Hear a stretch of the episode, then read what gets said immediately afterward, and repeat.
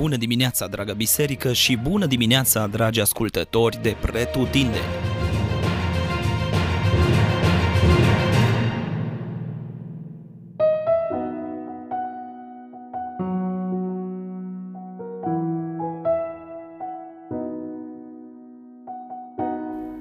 Leviticul, capitolul 20 După ce Dumnezeu îi descoperă lui Moise legile din interiorul cortului ce privește de slujba preoțimii, după ce îl învață să deosebească lucrurile curate de cele necurate și alte câteva amănunte importante, îl vedem pe Dumnezeu în capitolul de astăzi că stabilește un set de pedepse pentru anumite păcate. Standardul pe care îl așteaptă Dumnezeu de la poporul lui este amintit în versetele 7 și 8, după care este reluat și reafirmat în finalul capitolului, unde spune așa: Voi să-mi fiți sfinți, căci eu sunt sfânt, eu, Domnul. Eu v-am pus deoparte dintre popoare ca să-mi fiți ai mei. Versetul 26. Poate pare ciudat că Dumnezeu oferă astfel de instrucțiuni lui Moise. Poate chiar ne-am întrebat cine din poporul lui Israel și-a sacrificat vreun copil în cinstea vreunui idol până acum, că numai ce au ieșit din Egipt. Sau poate că ni se pare ciudat să vorbească Dumnezeu despre ghicitor sau vrăjitorie, sau despre cei ce cheamă morții, când încă Israel nu se confrunta cu așa ceva. Poate că Israel încă nici nu se confrunta cu asemenea probleme de natură sexuală despre care îi vorbește Dumnezeu lui Moise. Și poate că am avea dreptate când am spune că ei chiar nu se confruntau cu așa ceva la momentul respectiv.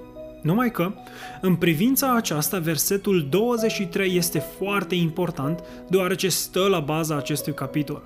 Dumnezeu anticipă ceea ce copiii lui Israel urma să întâlnească în cultura popoarelor pe care le vor cuceri și le vor stăpâni.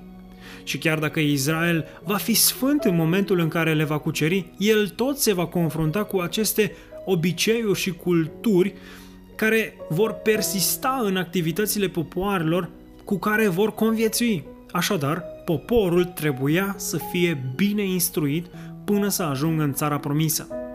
Deci ceea ce urmărește autorul cărții în capitolul de față este că aleșii lui Dumnezeu, de data aceasta poporului Israel, trebuie să trăiască în sfințenie, chiar și în mijlocul unei culturi care este adâncită în păcat.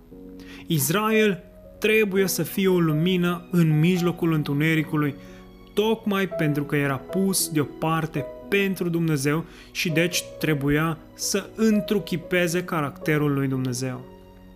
Așadar, chiar dacă avem în fața noastră un capitol în care ne sunt prezentate o sumedenie de păcate, a căror pediapsă este în majoritate moartea, nu ar trebui să sperie pe cei ce caută sfințirea. Chemarea la o viață sfântă într-o lume sau uh, o cultură păcătoasă ne este adresată și nouă astăzi. Apostolul Petru spune așa, ci, după cum cel ce v-a chemat este sfânt, fiți și voi sfinți în toată purtarea voastră. Căci este scris, fiți sfinți, căci eu sunt sfânt. 1 Petru, capitolul 1, versetele 15 și 16. Dumnezeu să ne ajute să ne sfințim viața.